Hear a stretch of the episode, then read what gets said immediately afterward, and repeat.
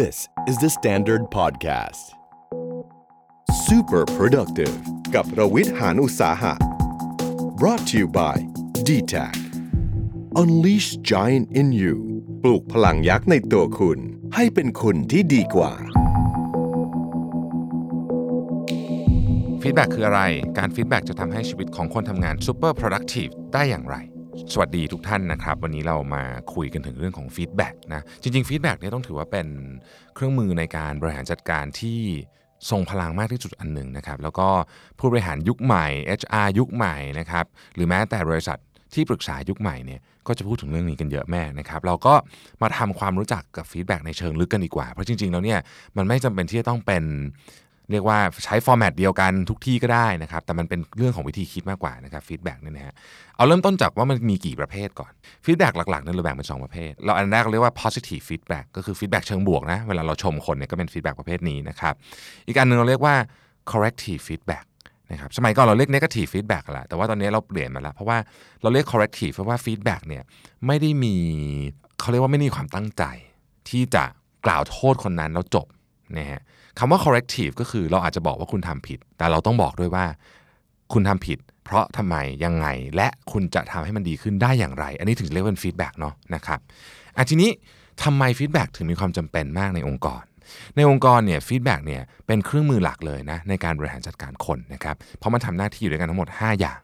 อย่างที่หนึ่งก็คือเวลาคนทำอะไรดีนะครับการให้ฟีดแบ็กเนี่ยเป็นการชมเขานะฮะมนุษย์เราทุกคนเนี่ยนะครับเวลาทำอะไรดีต้องการได้รับการยอมรับทั้งนั้นแหละถึงแม้ว่าเราจะชอบปิดทองหลังพระเองเราก็ยังอยากให้คนรู้สึกว่าเออเขาเห็นนะสิ่งที่เราทำดีนะครับอันที่สองครับเป็นการบอกถึงสถานการณ์ของประสิทธิภาพในการทำงานของเขาณขณะนั้นพูดง่ายๆคือบอก performance เขาบางทีเนี่ยลูกน้องเรานะครับคนในทีมเราหรือแม้แต่หัวหน้าเราเองก็ไม่รู้นะว่าเขามี performance เป็นยังไงนะตอนนี้นะครับต้องการ feedback เหมือนกันนะครับอันที่สามเนี่ยทำให้คนอื่นรู้ว่าเฮ้ยเราใส่ใจเขานะไม่ว่าเราจะให้ positive feedback หรือ corrective feedback มันก็เป็นการใส่ใจทั้งสิ้นนะครับ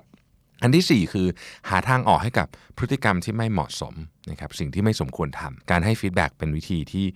เริ่มต้นและการใช้คำนี้นะครับในการช่วยแก้ปัญหาของพฤติกรรมที่ไม่เหมาะสมในองค์กรนะครับอันที่ห้าซึ่งผมคิดว่าเป็นอันที่สำคัญที่สุดก็คือฟีดแบ็กเนี่ยช่วยให้มันมีช่องทางในการสื่อสารกันครับระหว่างคนในองค์กรนะครับมีคนเคยถามผมว่าเอ๊ะพี่ครับผมนั่งทำงานกับลูกน้องเนี่ยอยู่ติดกันทุกวันเลยต้องให้ฟีดแบ็กไหมก็คุยกันอยู่ตลอดต้องให้นะครับเพราะว่าการนั่งคุยกันเนี่ยมันไม่เหมือนกับการให้ฟีดแบ็กนะการนั่งติดกันทำงานด้วยกันเนี่ยมันเป็นคนละแบบกันบางคนเนี่ยนะครับนั่งติดกันทำงานด้วยกันทุกวันโทรศัพท์คุยกันทุกวันอีเมลถึงกันวันละยี่สิบสามสิบอันเนี่ยแต่ไม่เคยพูดความในใจที่รู้สึกกับอีกฝ่ายเลยก็มีคำในใจนี่ไม่ได้หมายความว่าจะรักจะชอบกันหรืออะไรแบบนี้นะครับแต่มันเป็นความในใจที่เรารู้สึกว่าเฮ้ยคนนี้ถ้าเกิดพัฒนาปรับปรุงตรงจุดนี้ได้อะเราจะมีความสุขในการทำงานกับเขามากขึ้นนะครับมันจะเกิดขึ้นในเซตติ้งที่เป็นฟีดแบ็กเท่านั้นนะครับดังนั้นเนี่ยผมต้องบอกว่าเวลาเราบริหารจัดการทีมนะครับไม่ว่าเราจะเป็นลูกน้องว่าจะเป็นหัวหน้าหรือผู้บริหารระดับสูงขององค์กรเนี่ย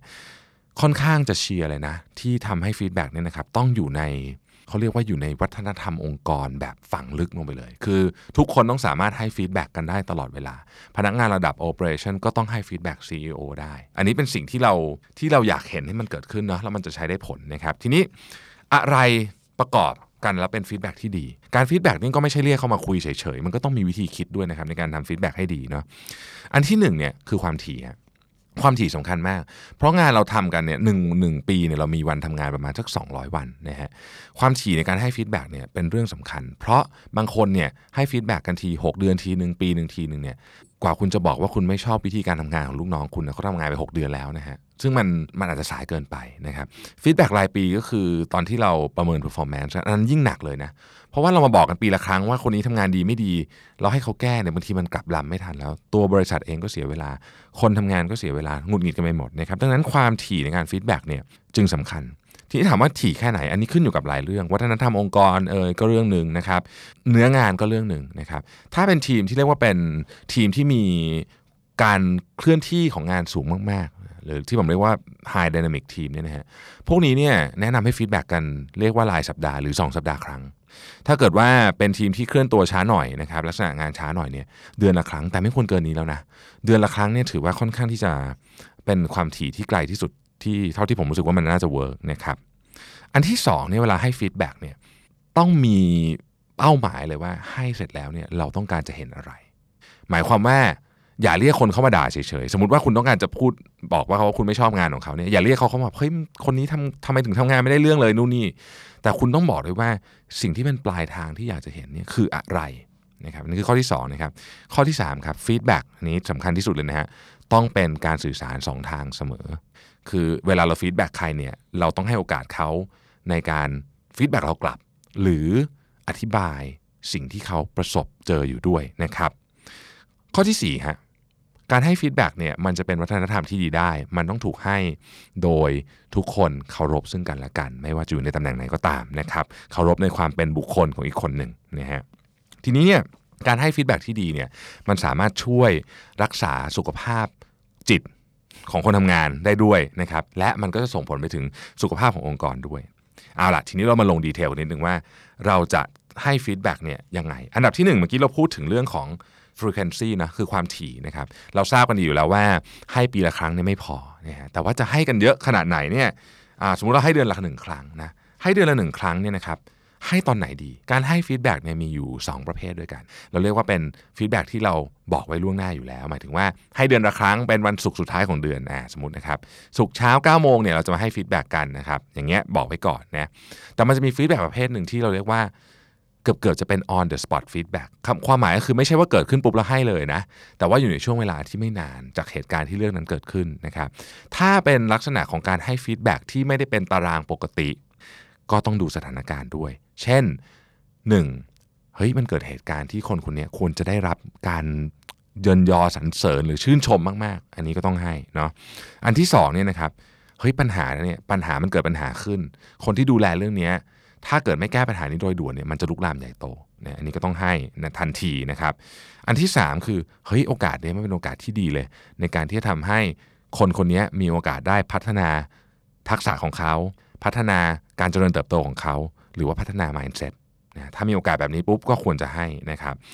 อันที่สี่เนี่ยคือการให้ feedback ในในในฟอร์แมตที่เรารู้สึกว่าโอเคตอนนี้เราเรามีประเด็นที่เป็นเรื่องใหม่ที่อาจจะต้องการการสื่อสารเยอะมากๆนะครับแล้วเรารู้สึกว่าทีมงานเรายังยังไม่เข้าใจในประเด็นนี้แล้วเรารู้สึกละคนนี้หนักกว่าคนอื่นอะไรอย่างเงี้ยนะฮะเราก็อาจจะสื่อสารเป็นกรณีพิเศษใช้คำว่าเป็นกรณีพิเศษละกันนะทีนี้เนี่ยทั้งหมดทั้งมวลนี้การให้ฟีดแบ็กเลือกเวลาที่เหมาะสมเนี่ยมันก็มีเวลาที่ไม่เหมาะสมด้วยที่ควรจะหลีกเลี่ยงนะครับอันที่หนึ่งเนี่ยชัดเจนเลยว่าถ้าเกิดว่าคนฟังเขายังไม่พร้อมจะฟังเขายังเหวี่ยงอยู่ยังหงุดหงิดอยู่นี่ไม่ควรให้นะครับอันที่สองก็คือว่าไอตัวคนให้ฟีดแบ็กเองอะถ้ายังไม่มีความอดทนพอหรืองานยุ่งเกินไปก็ไม่ควรจะให้เพราะเวลาให้ฟีดแบ็กคุณต้องให้ฟีดแบ็กโดยที่ความสนใจทั้งหมด หนึ่งร้อยเปอร์เซ็นต์ เนี่ยต้องอยู่กับคนที่คุณจะพูดด้วยหรืออันที่สามคือคุณยังไม่มีทางออกคือพูดง่ายๆก็คือให้ฟีดแบ็กไปก็ยังไม่รู้ว่าจะบอกให้เขาไปไหนหรือทำอะไรอย่างนี้ก็อย่าเพิ่งให้นะครับดังนั้นเนี่ยก็อยากจะฝากไว้ว่าเวลาสำคัญมากนะฮะไม่เร็วเกินไปไม่ช้าเกินไปช้าเกินไปก็ไม่ดีช้าเกินไปเนี่ยบางทีเหตุการณ์นั้นมันถูกลบเลือนจากความทรงจำไปแล้วนะครับคุณจะต้องไม่ยุ่งเกินไปนะครับแล้วก็อย่าให้ฟีดแบ็กตอนโมโหโดยเด็ดขาดนะฮะต้องใจเย็นๆก่อนนะทีนี้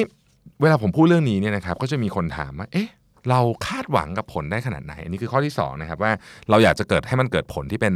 ที่เป็นเรื่องเป็นราวถูกไหมดังนั้นเนี่ยเราคาดหวังกับผลได้ขนาดไหนในการให้ฟีดแบ็กก็ต้องบอกว่าอย่างนี้ครับในการให้ฟีดแบ็กเนี่ยมันจะมีเรียกว่าเป็นเส้นละกันเป็น altitude ของฟีดแบ็กเนาะก็คือมันจะมีของที่เปลี่ยนแปลงง่ายกับของที่เปลี่ยนแปลงยากมากๆในคนหนึ่งคนเนี่ยนะฮะของที่เปลี่ยนแปลงง่ายมีอยู่สามอย่างด้วยกันนะครับง่ายที่สุดเลยเนี่ยคือทักษะในการทำงานอันนี้เรียนรู้ได้สอนได้นะครับง่ายรองลงมาคือวิธีการบริหารเวลาและบริหารงานหมายความว่าบริหารเวลาก็คือบริหารจัดการว่าเวลาเวลานี้ควรทำอะไรใช้เวลาประมาณเท่าไหร่หรือบริหารงานคือรู้ไหมว่างานไหนสำคัญกว่างานไหนอันนี้คือง่ายรองลงมานะครับง่ายอันสุดท้ายคือองค์ความรู้อันนี้ไม่ใช่ทักษะนะครับเป็นลักษณะขององค์ความรู้อันนี้ก็ใช้เวลาในการเรียนเยอะนิดนึงแต่ก็ยังสามารถที่จะให้ฟีดแบ็กเราเปลี่ยนได้อันที่เริ่มยากนะครับยากน้อยหน่อยคือทัศนคติทัศนคติก็เริ่มยากแล้วเออเริ่มเปลี่ยนแปลงยากนะครับยากขึ้นมาอีกนิดนึงนะครับคือนิสัย habit อันนี้ก็ก็ยากขึ้นมาอีกนิดนึงนะครับยากสุดๆเลยเนี่ยคือ personality traits คือคือลักษณะที่ฝังออกมาเป็นตัวตนของเราคือเราเราเป็นคนแบบนี้อันนี้เปลี่ยนยากมากๆฟีดแบ็กจะพยายามเปลี่ยนเรื่องนี้คงจะยากอ่ะผมยกตัวอย่างให้ฟังพูดอย่างนี้จะงงๆนะ บางทีเนี่ยเวลาให้ฟีดแบ็กกับเรื่องที่เปลี่ยนง่ายเนี่ยอันนี้ไม่มีปัญหาสมมุติเราบอกว่าเฮ้ยคุณสกิลคุณเรื่องนี้ไม่พอก็ส่งไปเรียนเนี่ยอันนี้ก็ง่ายแต่ว่าถ้าเกิดคุณต้องการให้ฟีดแบ็กกับเรื่องที่เปลี่ยนยากเช่นคนเนี้ยไม่ชอบทำงานเป็นทีมอันนี้อาจจะเป็นได้ทั้ง attitude ก็ได้เป็นเป็นทัศนคติของเขาก็ได้เพราะเขารู้สึกเขาทำงานคนเดียวทำงานได้ดีกว่า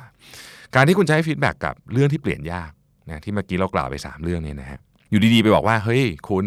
คุณต้องหัดทำงานเป็นทีมมากกว่านี้แบบเนี้ยไม่มีอะไรเกิดขึ้นแน่นอนนะครับดีไม่ดีคุณจะทำให้คนนั้นโมโหด้วยซ้ำนะฮะวิธีการที่ดีกว่าคือต้องให้ให้เขาทำอะไรตามโปรโตคอลบางอย่างที่คุณกำหนดขึ้นมาเช่นคุณอาจจะบอกว่าเฮ้ยโอเคตอนนี้เรามีวิธีการทำงานแบบใหม่เนาะต้องมีขั้นตอนหนึ่ง สอง สาม สี่ตามนี้คุณจะต้องทำการรีพอร์ตกับใครหรือทำงานร่วมกับใครในขั้นตอนตามนี้แบบนี้จะช่วยมากกว่าเขาเรียกว่าเป็น specific feedback นะครับไอ้แบบที่บอกว่าเฮ้ยคุณต้องทำงานเป็นทีมหรือต้องคุณต้องชอบจิตการทำงานเป็นทีมมันทำให้แบบเราได้มีการสื่อสารกันเยอะขึ้นแบบนี้เขาเรียก blanket feedback ก็คือเป็นผ้าห่มอ่ะเหมือนแบบคลุมๆไปนะฮะสำหรับเรื่องที่เปลี่ยนยากอ่ะไอ้ blanket feedback เนี่ยไม่เวิร์กนะครับโอเคทีนี้มีคนถามต่ออีกบอกว่าโอ้ฟีดแบ็กนี่นะมันก็ก็คล้ายๆกับโคชชิ่งหรือเปล่าหรือว่าคล้ายๆกับตอนเราทำ performance evaluation หรือเปล่าไม่เหมือนซะทีเดียวมีความคล้ายใช้คำนี้แล้วกันนะครับแต่ผมจะมาเล่าให้ฟังว่าแต่ละอย่างเนี่ยมันมีความตั้งใจแตกต่างกันยังไงนะครับฟีดแบ็กเนี่ยนะฮะจุดประสงค์ของมันเนี่ยคือเพื่อเปลี่ยนแปลงหรือเพื่อส่งเสริมพฤติกรรมอะไรบางอย่างอ่าจุดประสงค์นะครับของฟีดแบ็กนะฮะจุดประสงค์ของโคชชิ่งเนี่ยเป็นการเพื่อพัฒนาทักษะนะครับทักษะโดยเฉพาะทักษะที่เป็นทักษะแบบ soft skill นะทักษะเรื่องคนอะไรพวกนี้นะครับจุดประสงค์ของ performance evaluation คือการประเมินผลงานที่ผ่านมาแล้วขอเน้นที่ผ่านมาแล้วนะครับมันจะแตกต่างจาก feedback กับ coaching นะ feedback กับ coaching เนี่ยพยายามมองไปถึงเหตุการณ์ข้างหน้า performance evaluation คือการพูดถึงเรื่องที่ผ่านมาแล้วแต่ว่า performance เสร็จแล้วเนี่ย evaluate เสร็จแล้วคือประเมินผลงานเสร็จแล้วเนี่ยจะ feedback ต่อก็ได้นะครับเป็นคนละประเด็นกันอีกทีนึงนะฮะคือสมมติว่าเราให้ฟีดแบ็กคนใช่ไหมเออขอโทษเราประเมินผลคนเสร็จปุ๊บแล้วก็บอกว่าคุณควรจะทำอะไรอย่างนี้ต่อเพื่อให้อนาคตเนี่ยคุณจะเป็นคนที่ดีกว่านี้แต่ผลงานที่ผ่านมาของคุณเนี่ยคุณได้ C นะแต่คุณอยากได้ A ใช่ไหมเราจะทำเราจะบอกคุณให้ว่าจะได้ A ยังไงในปีหน้าเป็นต้นนะครับอ่ะโทนของมันเป็นยังไงนะฮะฟีดแบ็กเนี่ยจะเป็นโทนแบบสบายๆ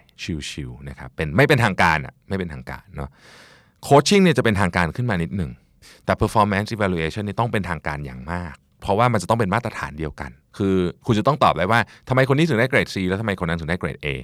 ด้วยวิธีคิดเหมือนกันนะครับดังนั้นก็ไม่เหมือนกันนะฮะไทมิ่งเป็นยังไงนะครับตัวฟีดแบ็กเนี่ยต้องให้บ่อยมากๆให้บ่อยที่สุดเท่าที่จะให้ได้ก็ยิ่งดีนะครับโคชชิ่งก็มันจะเป็นช่วงของมันนะโคชชิ่งเนี่ยมันจะเป็นช่วงมันเช่นช่วงนี้อยากจะได้โคชชิ่งเรื่องอะไรเราก็จะทำเป็นอาจจะสองสัปดาห์ครั้งหนึ่งอะไรเงี้ยนะครับมีตารางที่ชัดเจนนะฮะส่วนเรื่องของการประเมินผลเนี่ยบริษัทส่วนใหญ่ก็ทำปีละครั้งอ่ะปีสองครั้งก็เยอะแล้วนะครับแล้ว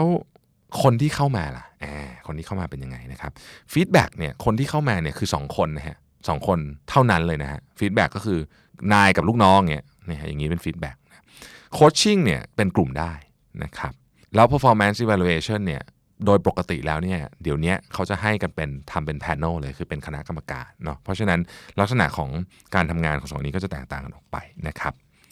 ทีนี้เรารู้แล้วว่า feedback ทำไปทำไมมีกี่ประเภทนะครับทำยังไงนะฮะ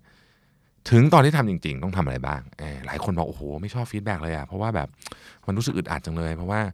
ันต้องเป็นเหมือนกับนะต้องเรียกคนมาแล้วก็บอกว่าเออมีเวลาเวลาใครโดนนายเรียกครับเดี๋ยวพี่มีเรื่องคุยหน่อยเนี่ยโอ้โหน่าเสียละเพราะว่าเดี๋ยวเดี๋ยวแปลว่าต้องซวยแน่ๆนะฮะทีนี้เราจะทำยังไงให้การฟีดแบ็กเนี่ยมันเป็นสิ่งที่คนไม่กลัวและไม่ตื่นตระหนกและสามารถเข้ามาแล้วได้อะไรกลับไปมากที่สุดนะครับอันดับแรกคนที่กำลังจะฟีดแบ็กหมายถึงว่าคนที่จะให้ฟีดแบ็กคนอื่นเนี่ยนะครับต้องเตรียมตัวอย่างมากๆครับเตรียมตัวยังไงมีสี่ข้อนะครับข้อที่หนึ่งฮะเราต้องมีข้อมูลให้เยอะที่สุดก่อนไม่ได้บอกว่ามีทั้งหมดนะบางทีอาจจะไม่มีข้อมูลทั้งหมดก็ได้แต่เราต้องมีข้อมูลให้เยอะที่สุดก่อนนะครับอย่าแบบว่าเฮ้ยได้ยินคนนี้พูดมาปุ๊บแล้วไปเรียกไอ้เจ้าตัวมาเลยไปเรียกคู่กรณีมาแล้วก็แบบเรียกมาด่าเลยอะไรเงี้ยไม่ได้นะครับต้องหาข้อมูลก่อนนะครับอันที่สองครับเป็นเรื่องที่เบสิกมากแต่ว่าหลายคนลืมฮะคุณต้องจดก่อนครับว่าคุณจะพูดอะไรเพราะบางทีเนี่ยเวลาเริ่มฟีดแบ็กปุ๊บเนี่ยคู่สนทนาของคุณเนี่ยลากคุณออกนอกประเด็นไปนะครับแล้วคุณกลับมาไม่ถูกครับเพราะคุณไม่ได้จดไว้คุณจะพูดอะไรนะฮะเรื่องง่ายๆอย่างนี้นะครับต้องต้องไม่ลืมนะฮะอันที่สามครับเวลาฟีดแบ็กเนี่ยอย่าลืมนะฮะเป็น conversation แบบสองทางเพราะฉะนั้นเตรียมตัวไปฟังด้วยอย่าพูดอย่างเดียวนะฮะอันที่สี่เนี่ย อย่าลืมว่าคุณต้องมีเป้าหมายชัดเจนว่าคุยเสร็จแล้วจะเอาอะไรอ่ะผมยกตัวอย่างให้ดูสักหนึ่งอันก็แล้วกันเนาะสมมุติว่าเรามีเราเป็นเซลส์ไดเรคเตอร์นะครับแล้วเราก็มีลูกน้องคนหนึ่งชื่อน้องแตงโมนะครับวันนี้เนี่ยลูกค้าเนี่ยนะครับโทรมาหาคุณโดยตรงเลยนะครับบอกว่าเนี่ยน้องแตงโมเนี่ยนะพูดจาก้าวร้าวหยาบคายกับลูกค้านะครับตอนที่ลูกค้าไปถามว่าเครื่องจักรที่เสียเมื่อไหร่จะซ่อมเสร็จโอ้ยน้องแตงโมพูดจาแบบแย่มากนะครับเรางงมากเพราะปกติแตงโมนี่เป็นคนที่แบบน่ารักสุภาพมากนะฮะวิธีการที่ทำกับตอนอันนี้ต้องให้ฟีดแบ็กถูกไหมเพราะเป็นเรื่องใหญ่นะครับวิธีการที่ควรจะทำคืออย่างนี้ฮะเราต้องสรุปแฟกต์ก่อนเรื่องของเรื่องคืออะไรเราได้รับโทรศัพท์จากลูกค้าว่าพนักงานของเราพูดจาไม่ดีนะครับโดยไม่มีเหตุผลลูกค้าพูดว่าอย่างนั้นนะลูกค้าพูดว่าอย่างนั้นนะครับวิธีการที่เราจะดิสคัสแผนของเราคืออะไรหนึ่งเราจะเชิญแตงโมมาและพูดว่าเราทราบข้อเท็จจริงข้อหนึ่งมาว่ามีคนโทรศัพท์มาหาเรานะเราก็บอกว่าคุณแตงโมพูดจากับเขาไม่ดีอันนี้คือข้อที่หนึ่งอันนี้คือสิ่งที่เรารู้ถูกไหมอันที่สองคือขอให้คุณแตงโมเล่าเรื่องในเวอร์ชั่นของเธอให้ฟังหน่อยว่าเรื่องนี้เป็นอย่างให้เธอเล่าเองนะครับข้อที่สามคือต้องอธิบายให้เข้าใจว่าการพูดจาหยาบคายเป็นพฤติกรรมที่บริษัทเราเนี่ยรับไม่ได้นะนะครับข้อที่สี่ซึ่งเป็นข้อสำคัญที่สุดครับ brainstorm กันนะครับกับแตงโมว่าทำยังไงถึงจะหลีกเลี่ยงพฤติกรรมดังกล่าวในอนาคตได้มันอาจจะอาจจะเกิดเหตุการณ์เพราะว่าลูกค้ารายนี้เป็นลูกค้าที่เคยทำตัวไม่สุภาพกับเธอเมื่อตอนงานเลี้ยงปีใหม่ของลูกค้าปีที่แล้วหรืออะไรอย่างเงี้ยคือเราต้องไปสืบหาสาเหตุให้ได้ก่อนนะครับสิ่งที่สำคัญคืออย่าเพิ่งด่วนตัดสินพฤติกรรมของเธอนะลองให้เธอเล่าเหตุการณ์ในมุมมองของเธอก่อนว่าเอ๊ะมันเป็นยังไงนะตั้งใจฟังอย่างเข้าอกเข้าใจนะครับพร้อมรับฟังสิ่งที่คุณอาจจะไม่รู้มาก่อนเกี่ยวกับเหตุการณ์นั้นเลยก็ได้แตงโมอาจจะเคยโดนลูกค้าทำพฤติกรรมไม่ดีใส่ก็ได้นะครับและที่สำคัญถ้าหากเธอต้องการให้ฟีดแบ็กกับคุณคุณก็ต้องตั้งใจฟังเช่นกันนะครับอ่ะทีนี้การคุยกันครั้งนี้เราหวังว่าจะได้อะไรสมมุติว่าเรามีเป้าหมายสองอย่างเป็นเป้าหมายระยะสั้นกับเป้าหมายระยะยาวเป้าหมายระยะสั้นเราจะบอกว่าโอเคอ่ะคุณคิดว่าคุณสามารถช่วยแก้ปัญหาที่อาจจะเกิดขึ้นจากส่วนของบริษัทได้นะฮะหรือแม้แต่ตัวคุณเองได้และขอให้แตงโมไม่แสดงพฤติกรรมเช่นนี้กับลูกค้าอีกเช่นสมมุติว่าลูกค้ารายนี้เป็นแบบมีปัญหากับ personal กับเซลล์ของคุณจริงควรจะเปลี่ยน account ก็ได้นะฮะเป็นต้นแต่ระยะยาวคืออะไรนะครับระยะยาวเราอาจจะต้องพัฒนาสิ่งที่ว่า workflow process คือการทำงานเนาะเพื่อให้แผนกเซลล์เนี่ยไม่ต้องเจอกับเรื่องที่ที่มีโอกาสที่จะไปจุดชนวนความหงุดหงิดขึ้นมาได้นะครับเป็นต้นนะฮะสิ่งหนึ่งที่อยากจะให้ได้จากเรื่องนี้ก็คือว่าถ้าคุณเตรียมพร้อมมาคนที่ถูกฟีดแบ็กเขาจะตั้งใจฟังคุณมากขึ้นทีนี้เวลาให้ฟีดแบ็กเนี่ยมันมีเรื่องที่ต้องระวังอยู่หลายเรื่องเหมือนกันนะครับเอาเรื่องที่เป็นเรื่องเบสิกสุดๆก่อนนะฮะอันดับแรกในเวลาอยู่ในห้องฟีดแบ็กเนี่ยนะครับคุณต้องฟังอย่างตั้งใจเราเรียกว่า active listening เนาะคำว่าฟังตั้งใจคืออะไรนะครับหนึ่งเอามือถือไปเก็บก่อนปิดเสียงปิด notification ซะนะครับอย่าหันไปเช็คอีเมลคอมพิวเตอร์นะครับอย่านั่งเคาะปากกาเพราะว่าของทั้งหมดพวกนี้เนี่ยมันเป็นเขาเรียกว่า non-verbal language นะเป็นสิ่งที่ไม่ได้แสดงออกด้วยภาษานะครับเป็นภาษากายเป็นอะไรอย่างเงี้ยนะฮะเราเนี่ยมนุษย์เราสื่อสารกันด้วยภาษาที่พูดเนี่ยประมาณสัก เจ็ดถึงสิบเปอร์เซ็นต์ เท่านั้นเองที่เหลือเราสื่อสารด้วยภาษากายนะเช่นสมมติคุณนั่งเคาะโต๊ะอย่างเงี้ยมันแปลว่าคุณไม่สนใจคุณนั่งเอนหลังกับเบาะคุณแล้วกอดอกอันนี้แปลว่าคุณไม่เห็นด้วยนะฮะอย่างเงี้ยนะฮะเป็นต้นนะครับจนต้องระวังนะต้องระวังและคุณต้องดูด้วยว่าคู่สนทนาของคุณเนี่ยมีอาการที่เป็น non-verbal language หรือเปล่าเขาอาจจะพูดเรื่องที่ไม่มีอะไรอยู่แต่ว่าท่าทางเขาออกถ้าสมมติเป็นอย่างนั้นเนี่ยนะครับคุณต้องหาสาเหตุเช่นคุณอาจจะถามว่าเอ๊ะนี่คุณดูแบบเครียดจังเลยนะมีอะไรที่ผมพูดแล้วรู้คุณรู้สึกว่ามันมันไม่ถูกต้องหรือเปล่านะครับเป็นต้นนะครับพอทั้งหมดทั้งมวลนี้แล้วเนี่ยนะฮะสิ่งที่สำคัญที่สุดหลังจากฟีดแบ็กเสร็จคือต้องให้แน่ใจว่าทั้งคุณและผู้ถูกฟีดแบ็กเนี่ยเห็นภาพเดียวกันนะคือเราจะไปทางนี้ด้วยกันนะครับตราบใดที่ยังไม่เห็นภาพนี้กระบวนการในการฟีดแบ็กเนี่ยจะไม่ได้ผล หนึ่งร้อยเปอร์เซ็นต์เมื่อเห็นภาพเดียวกันเราทำอะไรต่อครับเราจะทำ action plan ฮะมันยังไม่จบนะครับเรียกมาพูดกันเสร็จยังไม่จบนะฮะต้องมี action plan ต่อ action plan คืออะไรบอกว่าเอ้ยประเด็นที่คุยกันเมื่อกี้คืออะไรคนที่รับฟีดแบ็กไปต้องรู้นะว่าเขาต้องทำอะไรต่อแล้วก็คนที่รับฟีดแบ็กไปเนี่ยต้องรู้สึกจริงๆว่านี่เป็นสิ่งที่เขากับคุณตกลงมาด้วยกันสำคัญมากนะครับพอยนี้ตกลงมาด้วยกันนี่คือสิ่งที่เราสองคนร่วม brainstorm มาด้วยกันไม่งั้นมันจะเกิดอะไรขึ้นรู้ไหมถ้ามันถูกสั่งมาจากคนคนเดียวเนี่ยนะครับเขาเขาจะรู้สึกว่านี่ไม่ใช่แผนการของเขาอะเขาจะไม่ค่อยอยากทำแต่ถ้ามันเป็นแผนการที่เขากับคุณร่วมคิดด้วยกันตอนที่ทำฟีดแบ็กกันเมื่อกี้นี้นะครับ มันจะเป็นแผนการของเขาด้วยฮะแล้วเขาจะอยากทำทีนี้ถ้าเกิดคนปกติเมื่อกี้จบแล้วนะครับกระบวนการทำฟีดแบ็กก็จบแล้วแต่มันจะมีเคสพิเศษเคสพิเศษที่ผมเจอบ่อยมากเลยเนี่ยนะฮะคือมีอยู่ประมาณสักสามเคสด้วยกันนะครับอันแรกคือเป็นประเภทกลุ่มเงียบฮะชมก็เงียบด่าก็เงียบอะไรอะไรก็เงียบไปหมดนะครับไม่รู้จะทำไงกับพวกนี้ดีนะฮะคือโอ้ปวดหัวมากเลยนะครับกับคนกลุ่มนี้เนี่ยที่เราเรียกว่าเป็น non communicator เนี่ยนะครับสิ่งที่ต้องทำคือต้องอดทนนะต้องใช้ความอดทนมากๆนะครับแล้วก็ให้เวลาให้ช่องว่างครับให้ฟีดแบ็กเสร็จเนี่ยอาจจะต้องให้เขาคิดนิดนึงอย่าเพิ่งอย่าเพิ่งรีบพูดอะไรกับเขาให้เขาตกผลึกแล้วคิดนิดนึงนะครับคำถามที่คุยกับคนกลุ่มนี้เนี่ยต้องเป็นคำถามปลายเปิดมากๆเปิดมากๆนะครับเช่นอาจจะถามว่าเอ๊ะตอนนั้นที่คุณตัดสินใจทำเรื่องนี้ไปอ่ะคุณเล่าให้ผมฟังหน่อยได้ไหมว่ากระบวนการตอนนั้นที่คุณตัดสินใจไปเนี่ยอะไรคุณคิดอะไรอยู่ตอนนั้นนะครับเล่าลอจิกให้ฟังหน่อยนี่เป็นคำถามปลายเปิดสุดๆเลยนะแล้วก็ให้เขาเล่าครับค่อยๆครับไม่ต้องรีบนะฮะความอดทนคือสิ่งที่สำคัญที่สุดเวลาเราจะให้ฟีดแบ็กกับคนที่ไม่พูดอ่ะไม่แสดงอาการใดๆนะครับอันที่สองคือพวกหัวร้อนฮะอันนี้ก็ยากเหมือนกันนะฮะพวกหัวร้อนนี่คือฟังสองประโยคก็ขึ้นแล้วนะครับสำหรับคนหัวร้อนเนี่ยนะครับวิธีการให้ฟีดแบ็กคนหัวร้อนเนี่ยอันที่หนึ่งก็คือคุณจะต้องมีจำนวนเรื่องที่จะพูดอ่ะไม่เยอะจริงๆคนมีแค่เรื่องเดียวมากสุดเลยเต็มที่เลยสองนะฮะชัดๆพูดชัดๆไปเลยว่าสิ่งที่เราจะพูดเนี่ยคืออะไรเขียนลงไปในกระดาษเขียนเหตุผลให้ชัดเจนนะครับเพราะว่าเวลาคุณเจอคนหัวร้อนปุ๊บเนี่ยมันจะมีอีโมชันอลอะไรเข้ามาเยอะนะฮะบางทีคุยกันปุ๊บเนี่ยหลุดท็อปิกทันทีเลยนะฮะคุณต้องพากลับมาที่ท็อปิกเดิมให้ได้นะครับคุณต้องเขียนทั้งหมดไว้นะฮะและคุณห้ามหัวร้อนตามอันนี้สำคัญมากนะครับพยายามที่สุดที่จะไม่ตัดสินคนจากอารมณ์ของเขาเนาะคือเราต้องพยายาม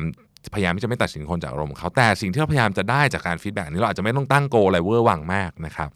สิ่งที่เราพยายามจะได้คืออย่างน้อยที่สุดเนี่ยเราต้องตกลงเรื่องอะไรกันได้บ้างผมบอกเลยว่ากับคนที่อารมณ์ร้อนหรือรุนแรงเนี่ยนะครับบางทีฟีดแบ็กเซสชั่นเดียวเนี่ยไม่จบทำไมไม่จบฮะเพราะหลายครั้งเนี่ยมันเป็นมันเป็นธรรมชาติของเขาที่เขาจะขึ้นก่อนแต่เสร็จแล้วเนี่ย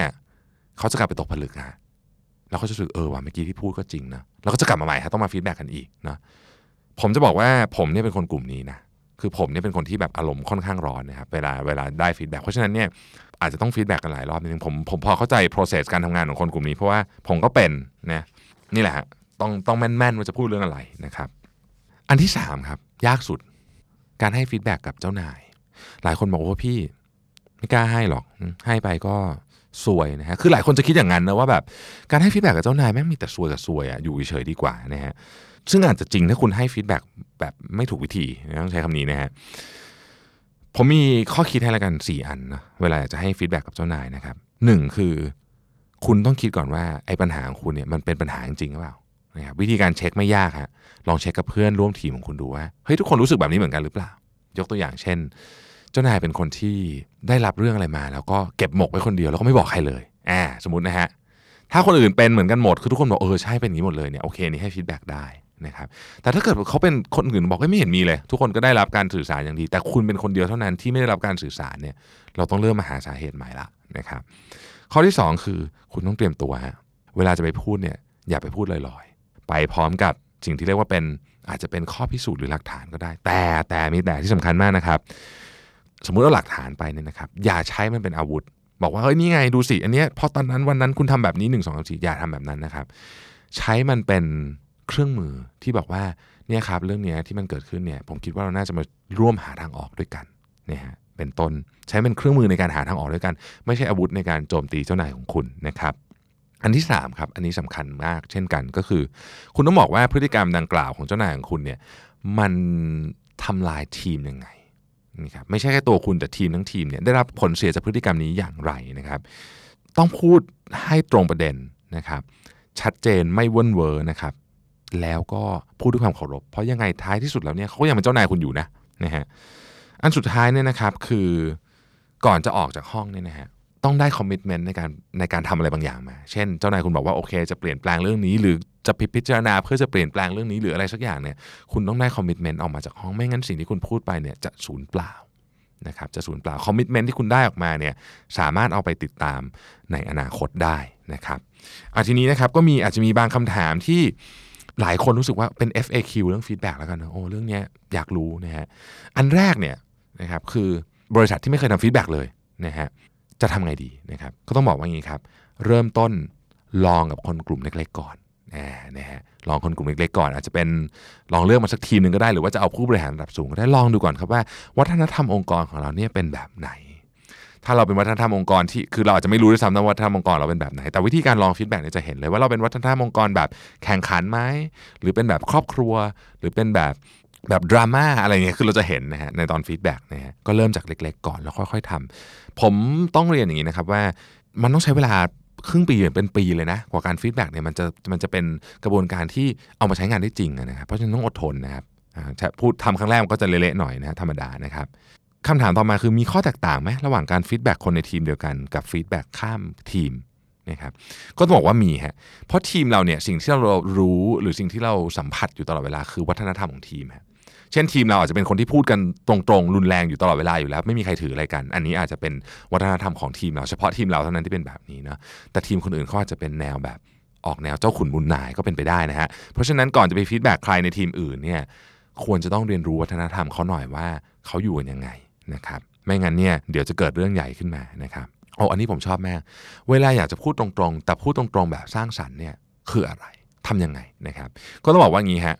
วิธีการพูดแบบสร้างสรรค์ก็คือว่าเราบอกเขาได้ว่าเขาทำดีหรือไม่ดีเนี่ยเพราะอะไรนะครับเพราะอะไรต้องบอกนะฮะและจะทำยังไงให้ดีขึ้นคุณทำดีอยู่แล้วคุณทำดีขึ้นได้หรือคุณทำไม่ดีจะทำไงให้ดีขึ้นต้องมีทางออกให้เสมอฮะนี่คือการทำแบบสร้างสรรค์เนาะคือต้องมีทางออกต้องมีทางออกให้เขาเสมอไม่ใช่บอกว่างานคุณแม่งโคตรห่วยเลยจบคือคือมันทำอะไรต่อไม่ได้อันนี้ไม่สร้างสรรค์สร้างสรรค์ต้องบอกว่างานคุณไม่ดีอะแต่ว่าผมคิดว่าผมพอจะช่วยแนะนำคุณที่ทำให้งานคุณดีขึ้นได้อะอย่างนี้สร้างสรรค์นะครับมีหลายท่านถามว่าเอ๊ะแล้วประสบการณ์คุณดวิดเองเป็นไงบ้างในการฟีดแบ็กลูกน้องหรือว่าลูกน้องฟีดแบ็กนะครับต้องบอกว่าผมเนี่ยนะฮะเอาตอนถูกฟีดแบ็กก่อนแล้วกันนะตอนถูกฟีดแบ็กเวลาลูกน้องฟีดแบ็กผมเนี่ยหลายครั้งตอนฟังรู้สึกโมโหนะนี่พูดจริงนะแต่พอผ่านไปสักวันนึงรู้สึกว่าเออว่าสิ่งที่เขาพูดนี่จริงนะครับเรารู้สึกขอบคุณเขานะฮะอันนี้เป็นลักษณะของฟีดแบ็กเชิงสร้างสรรค์นะคือผมฟังตอนแรกอาจจะรู้สึกโมโหแต่กลับมารู้สึกขอบคุณคนนี้แล้วก็เราก็พยายามเปลี่ยนนะครับสิ่งน่าสนใจกว่านั้นก็คือเวลาลูกน้องฟีดแบ็กเราในช่วงแรกๆที่ทำเนี่ยมันจะเป็นพฤติกรรมที่ชัดเจนเช่นขี้โมโหเงี้ยชัดเจนเนาะเห็นใครๆก็รู้นะครับแต่พอฟีดแบ็กไปเรื่อยเนี่ยสมมติความขี้โมโหเรามันดีขึ้นนะฮะคุณถูกฟีดแบ็กทุกเดือนอ่ะผ่านไปหกเดือนก็ต้องมีอะไรพัฒนาบ้างนะพอความขี้โมโหเรามันดีขึ้นปุ๊บเนี่ยเราจะถูกฟีดแบ็กในเรื่องที่ละเอียดอ่อนขึ้นครับซึ่งดีเพราะสมัยก่อนเราไม่เคยรู้เรื่องพวกนี้เลยด้วยซ้ำเช่นผมเคยถูกฟีดแบ็กนะบอกว่าพี่เนี่ยเป็นคนชอบพูดแซะคนอื่นผมไม่เคยรู้เรื่องนี้มาก่อนเลยนะคนอื่นอาจจะรู้แต่ผมไม่รู้อ่ะนึกออกไหมแต่ฟีดแบ็กนี้มันออกมาหลังจากที่ฟีดแบ็กแบบขนาดใหญ่ๆมันได้ถูกแก้ไขไปแล้วเช่นเรื่องขี้โมโหเรื่องอะไรเงี้ยถูกแก้ไขไปแล้วเรื่องนี้มันก็ค่อยๆออกมาการที่คุณมีฟีดแบ็กแบบนี้มาเนี่ยนะครับมันทำให้ตัวคุณเนี่ยพัฒนาขึ้นเรื่อยๆนะฮะถ้าคุณไปอ่านหนังสือของมหาเศรษฐีหรือคนที่ประสบความสำเร็จทุกคนบนโลกเนี่ยจะพูดเหมือนกันหมดเลยตั้งแต่บิลเกตส์จนถึงสตีฟจ็อบส์หรือใครก็แล้วแต่จะพูดเรื่องฟีดแบ็กเหมือนกันหมดเลยครับว่าฟีดแบ็กเนี่ยจะเป็นสิ่งที่ทำให้คุณเนี่ยพัฒนาได้นะเพราะถ้าคุณมีฟีดแบ็กคุณไม่มีทางเติบโตขึ้นได้เลยครับไม่ว่าจะเป็นตัวคุณเองหรือแม้แต่สินค้าของบริษัทคุณนะลองนึกดูว่าคุณมีสินค้าแล้วคุณไม่มีฟีดแบ็กจากลูกค้าเลยมันเติบโตไม่ได้ถูกไหมมันเปลี่ยนแปลงไม่ได้นะครับทีนี้การให้ฟีดแบ็กลูกน้องครับผมก็ให้ฟีดแบ็กกับลูกน้องเยอะนะต้องบอกว่าการให้ฟีดแบ็กใครก็ตามไม่ว่าจะเป็นลูกน้องเพื่อนร่วมงานหรือหัวหน้าเนี่ยสิ่งที่ต้องต้องคิดตลอดเลยคือไม่ว่าจะเกิดอะไรขึ้นเราต้องควบคุมอารมณ์ของเราให้ได้อันนี้สำคัญที่สุดเพราะเราเมื่อเราเริ่มหลุดไปกับสมมติเขาสมมติเขาปี๊ดขึ้นมาเนี่ยแล้วเราหลุดไปเขาด้วยเนี่ยนะฮะโอ้โหมันมันไม่จบไงนอกจากฟีดแบ็กไม่ได้แล้วเนี่ยมันยังผิดใจกันต่อด้วยนะครับเพราะฉะนั้นอันนี้ก็เป็นเรื่องที่สำคัญมากข้อสุดท้ายนะครับคำถามว่าและการติดตามของฟีดแบ็กให้เป็นรูปธรรมเนี่ยมีไหมนะครับว่าฟีดแบ็กไหนที่ได้รับการปรับปรุงแล้วคำตอบคือต้องมีครับเรื่องนี้สำคัญมากต้องมีการติดตามอย่างเป็นรูปธรรมนะครับการทำฟีดแบ็กเนี่ยนะฮะอย่างที่บอกต้องเขียนออกมาแล้วเราแชร์กันสองคนนะเฉพาะคนรับฟีดแบ็กกับเราสองเรื่องเรื่องนี้ถือเป็นเรื่องส่วนตัวนะครับเราแชร์กันสองคนแล้วเรามาติดตามกันครับว่าฟีดแบ็กอันนี้ได้รับการแก้ไขไปหรือเปล่านะครับผมเองก็มีสมุดที่เรียกว่าเป็นฟีดแบ็กบุ๊กทุกคนเนี่ยผมให้ฟีดแบ็กใครนะครับแล้วใครเขาฟีดแบ็กผมมาเนี่ยผมจดไว้ในนี้หมดเลยนะครับเสร็จแล้วเนี่ยเราก็กลับมาดูเรื่อยๆว่าเอ๊ะเฮ้ยสิ่งที่เขาบอกเรามาเราได้พัฒนาปรับปรุงขึ้นบ้างหรือเปล่านะครับโอเคก็หวังว่าเรื่องฟีดแบ็กอันนี้เนี่ยนะครับจะช่วยให้คุณเนี่ยมีความสัมพันธ์กับคนข้างๆคนข้างบนหรือเพื่อนร่วมงานหรือลูกน้องได้ดีขึ้น นะครับและเมื่อคุณมีความสัมพันธ์ที่ดีขึ้นกับคนรอบข้างคุณลูกน้องคุณเข้าใจว่าคุณอยากได้อะไรเจ้านายคุณเข้าใจว่าคุณอยากได้อะไรคุณบอกเพื่อนร่วมงานได้ว่าคุณต้องการให้เพื่อนร่วมงานคุณทำอะไรเพื่อให้ทุกอย่างมันโฟลว์ไปได้ดีขึ้นคุณก็จะมี productivity ที่สูงขึ้นขอบคุณมากนะครับที่ติดตาม Super Productive Podcast ครับสวัสดีครับ The Standard Podcast Eye Opening for Your Ears